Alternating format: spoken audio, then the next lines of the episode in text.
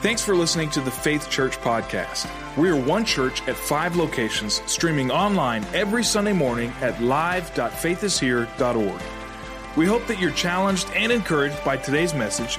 And if you'd like to watch or listen to previous messages, or if you'd like to learn more about who we are as a church and how you can stay connected, head over to faithishere.org. Good morning. Man, isn't it an exciting time to be part of Faith Assembly? I mean, uh, the, the, all this, two weeks ago, we have teams of people building churches all around the world. This week, we're uh, launching a, a whole other campus building, and not just they're not just moving into their building, but they're also for the first time having two services over there. They've always had just just one service on a Sunday morning. Now they have two.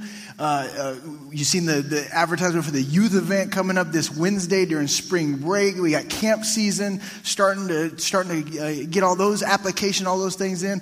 What an exciting time to be part of Faith Assembly, right? Isn't it, isn't it great? There's something to do. If, if you're not involved in something, if you're not in a group or you're not in a class or something like that, this is a perfect time to get involved because next week they'll be starting something new. And so you can jump right in and get involved, and it'll be great. So we've been in our series uh, moving forward here for the last several weeks where we've really hammered home how it's always forward with Jesus. With Jesus, it's always forward. We're never going back always forward. And specifically, we've looked at some times and some situations that we find ourselves in where, where maybe it's a little bit difficult to move forward. And if we think about Jesus, if there was ever a time where it may have been difficult to move forward, it probably would have been in that last week, those last few days of his life as his death drew near. And so we've been focusing on, on that period of time. And last week, uh, we, we talked about Jesus and, and Barabbas. And we talked about how, how do we keep moving forward when it's just not fair? When it's just not fair. It wasn't fair for the crowd to choose a murderous man like Barabbas instead of the, the innocent Jesus Christ. So what do we, how do, how do we move forward when it's not fair? And we said that if we keep sticking to God's plan, just, just stick to the plan, and we stay in his grace, then we can keep moving forward. And we've learned how uh, these key situations that we've talked about, all of us in our lives, we will face at different points in time. And this morning, I want to talk to you about what it looks like to keep moving forward when death brings life.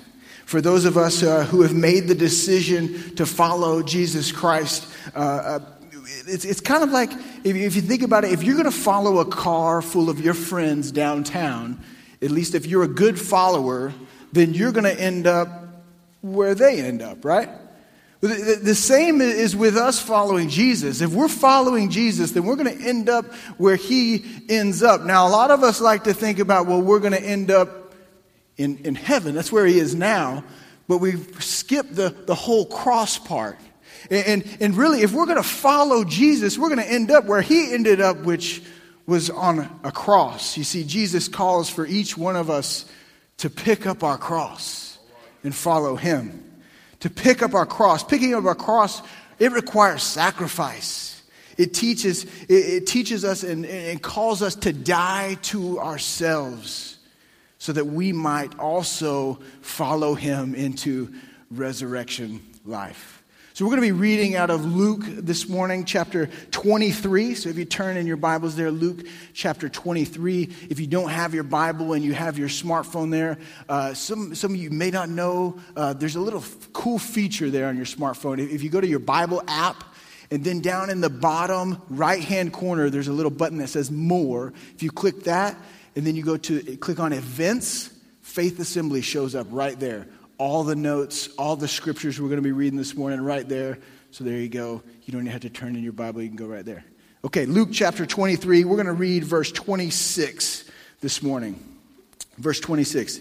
As the sh- soldiers led him away, they seized Simon from Cyrene, who was on his way in from the country, and put the cross on him and made him carry it behind Jesus. Let's pray. God, we love you. And Lord, we, we, we desperately want to love you more.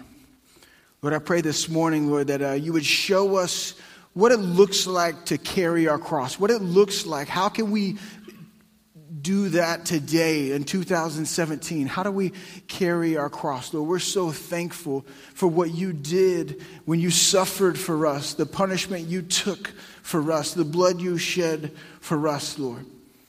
How do we, in turn, give our lives up the way that you did yours for us?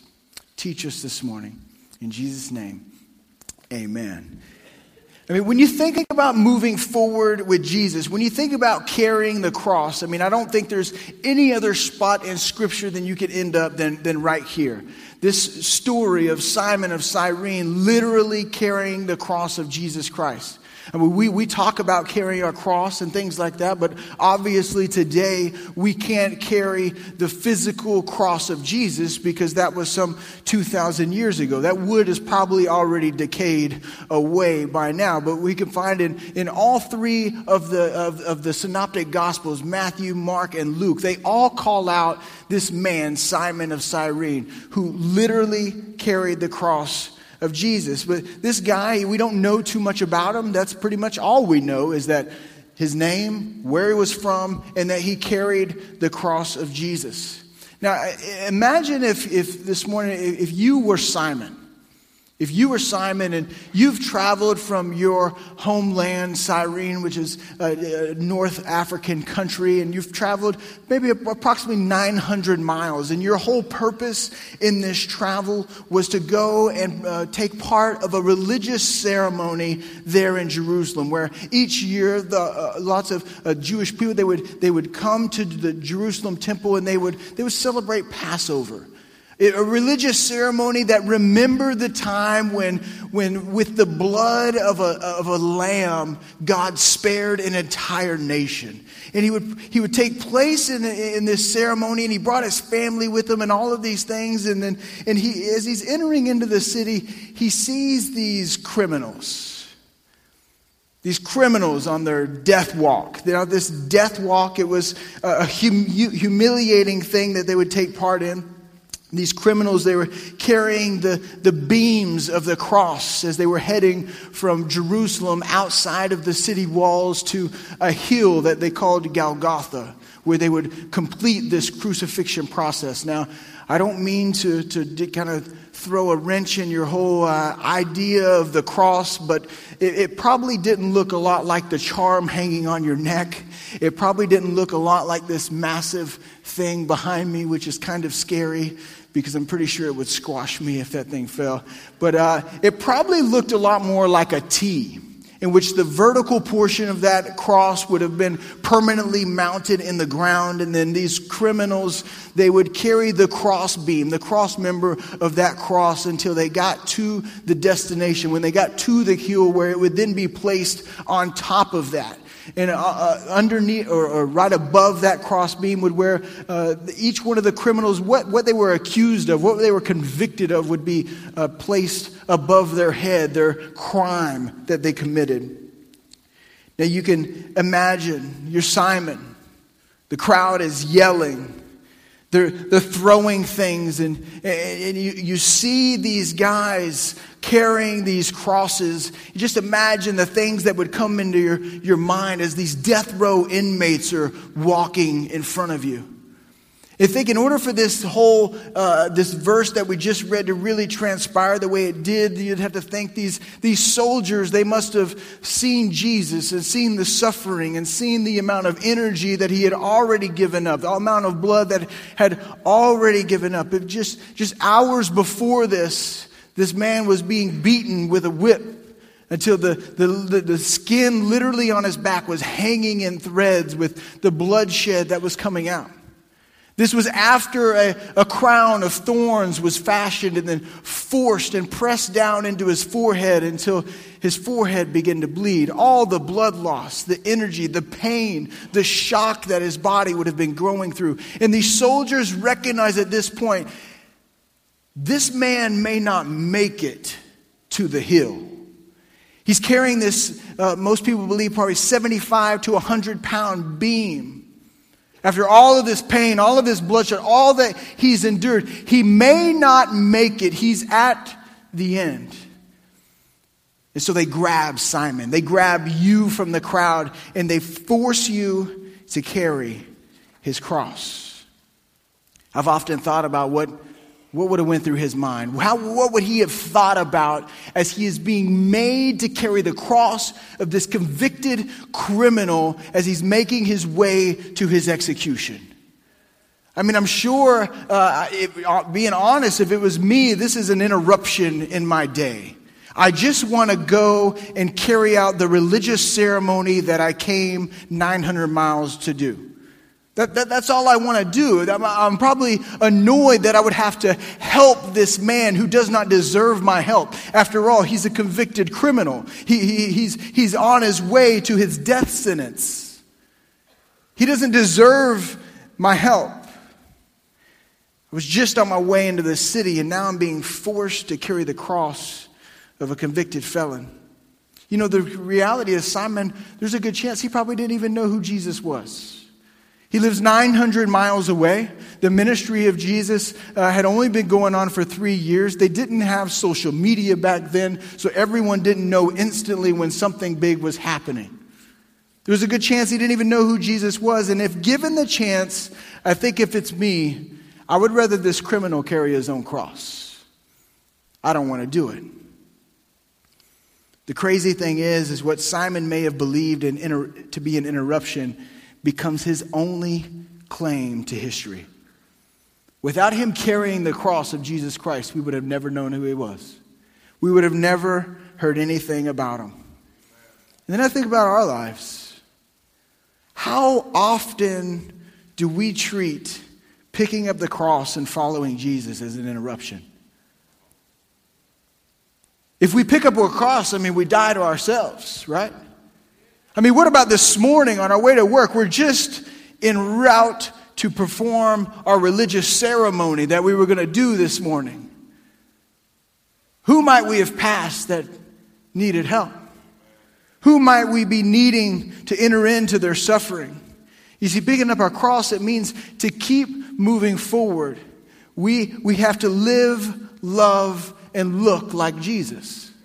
That's how we keep moving forward.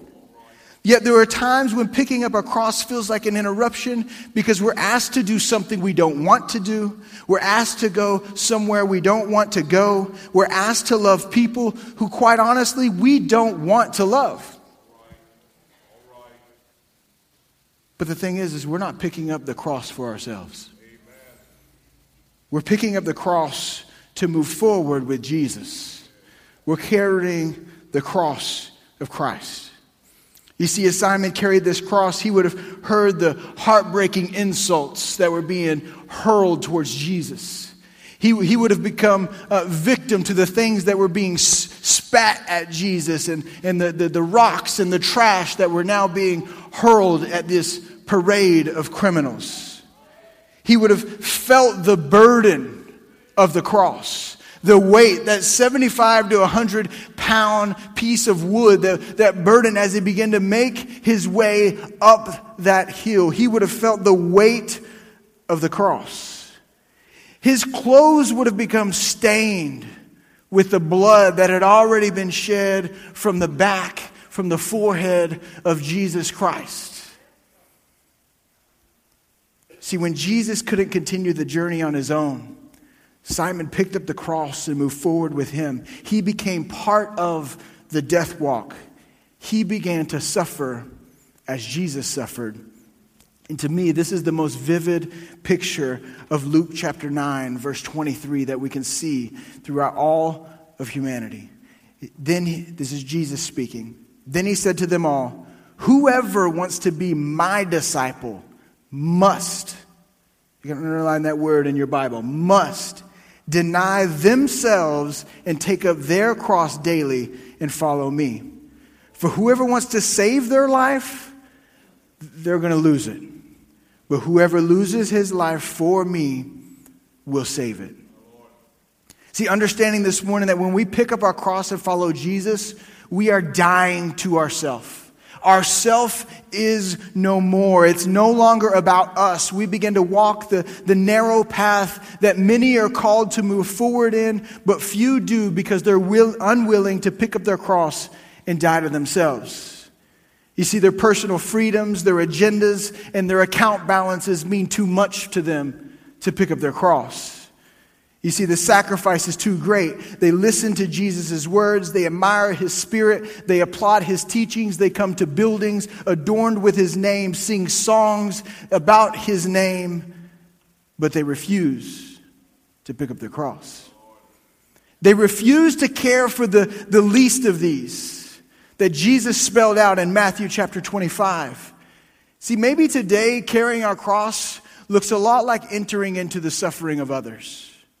It looks like having mercy on the criminal. It looks like feeding those who are hungry, giving drink to those who are thirst, thirsty, not because they deserve it, but because they're human. And because they're human, Christ loves them. You see, in fact, this may be the only way to carry the cross of Jesus in 2017 to enter into the sufferings of others the crazy thing is, is at the end of Matthew chapter 25, he says that entering into the sufferings of others, in fact, we began to enter into the sufferings of Jesus because as we do to them, we do unto Jesus. See, many people, while they've taken steps forward on this narrow path, they remain stuck, unable to keep moving forward because they cannot and will not pay the price that it costs to carry the cross. When we pick up our cross, we begin to move forward. We begin on our own journey of the death walk with Jesus to his death. And for some, some way, this death walk brings life to us. So, how do we keep move for, moving forward when Jesus is trying to change death into life? The first thing I want you to notice is we have to keep humble.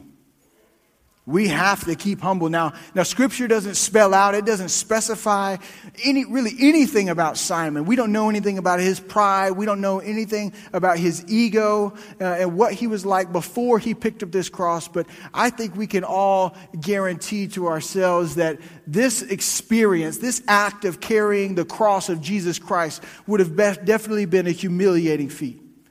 I mean, think about it. He's in this, this, this crowd, and, and uh, as he begins to enter into this experience, he is now becoming the, the, the, in the place of humility, the place of judgment, the place of ridicule, and ultimately wrath. The crowds are now focusing on those carrying the cross. If you really think about it, if, as he's passing through this crowd, it's now Simon who's the one carrying the crossbeam.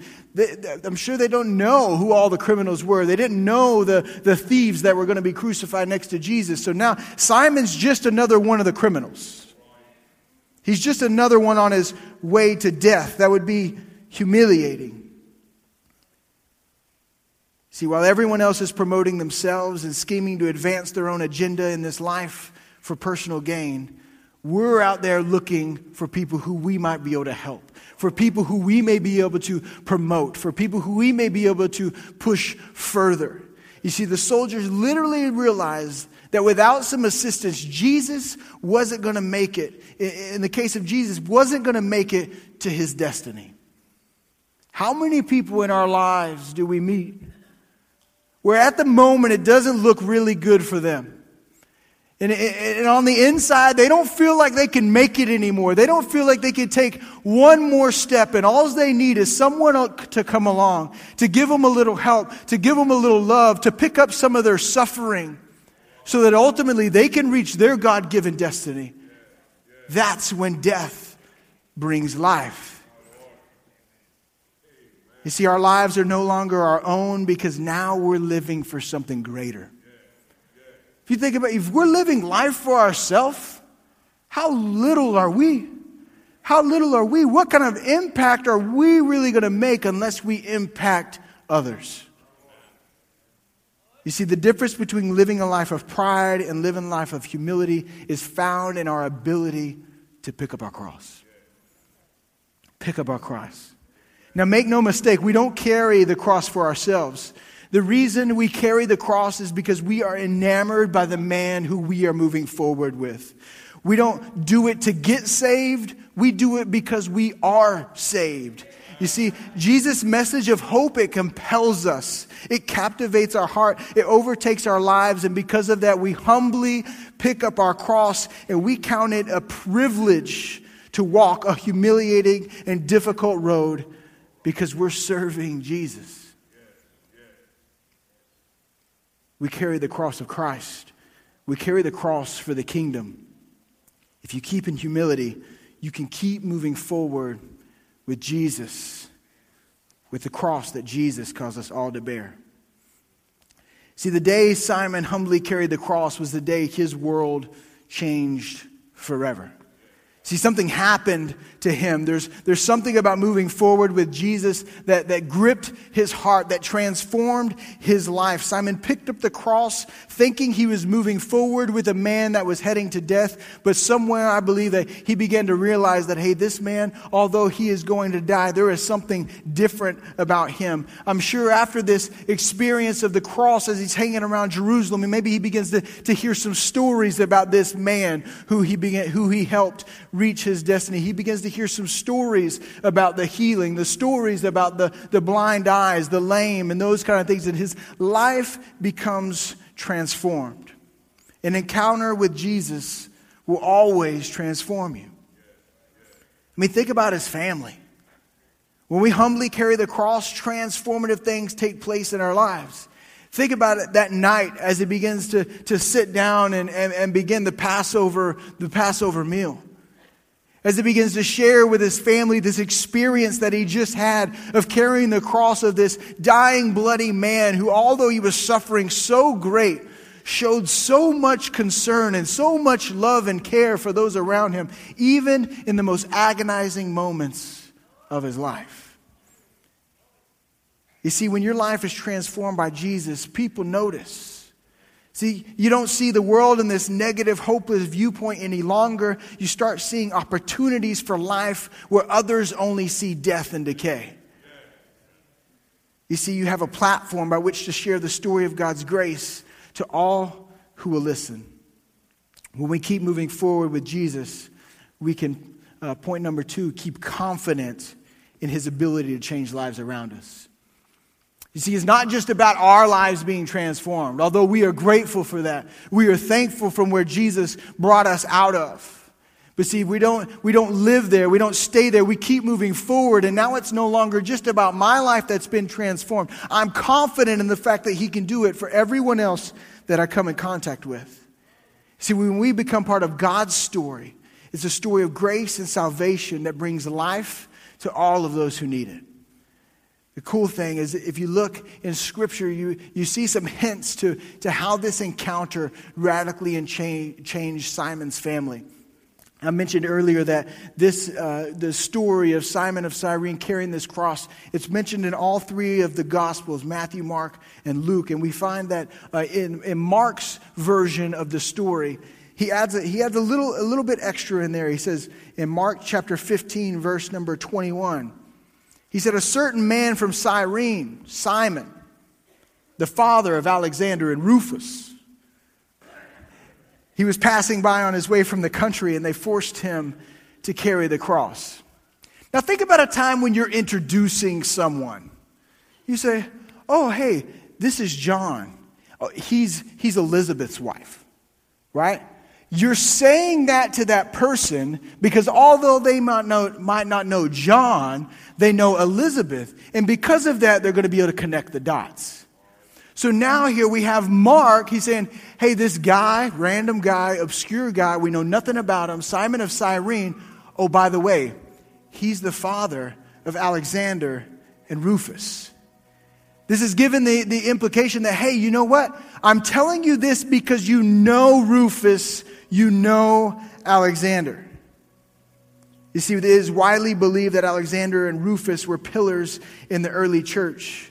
See, Mark, he wrote his gospel about 15 years after Christ's resurrection. About 15 years, and it's widely believed that Mark was specifically writing to the Romans. And, and they were, uh, Alexander and Rufus were in, in a part of the Roman church.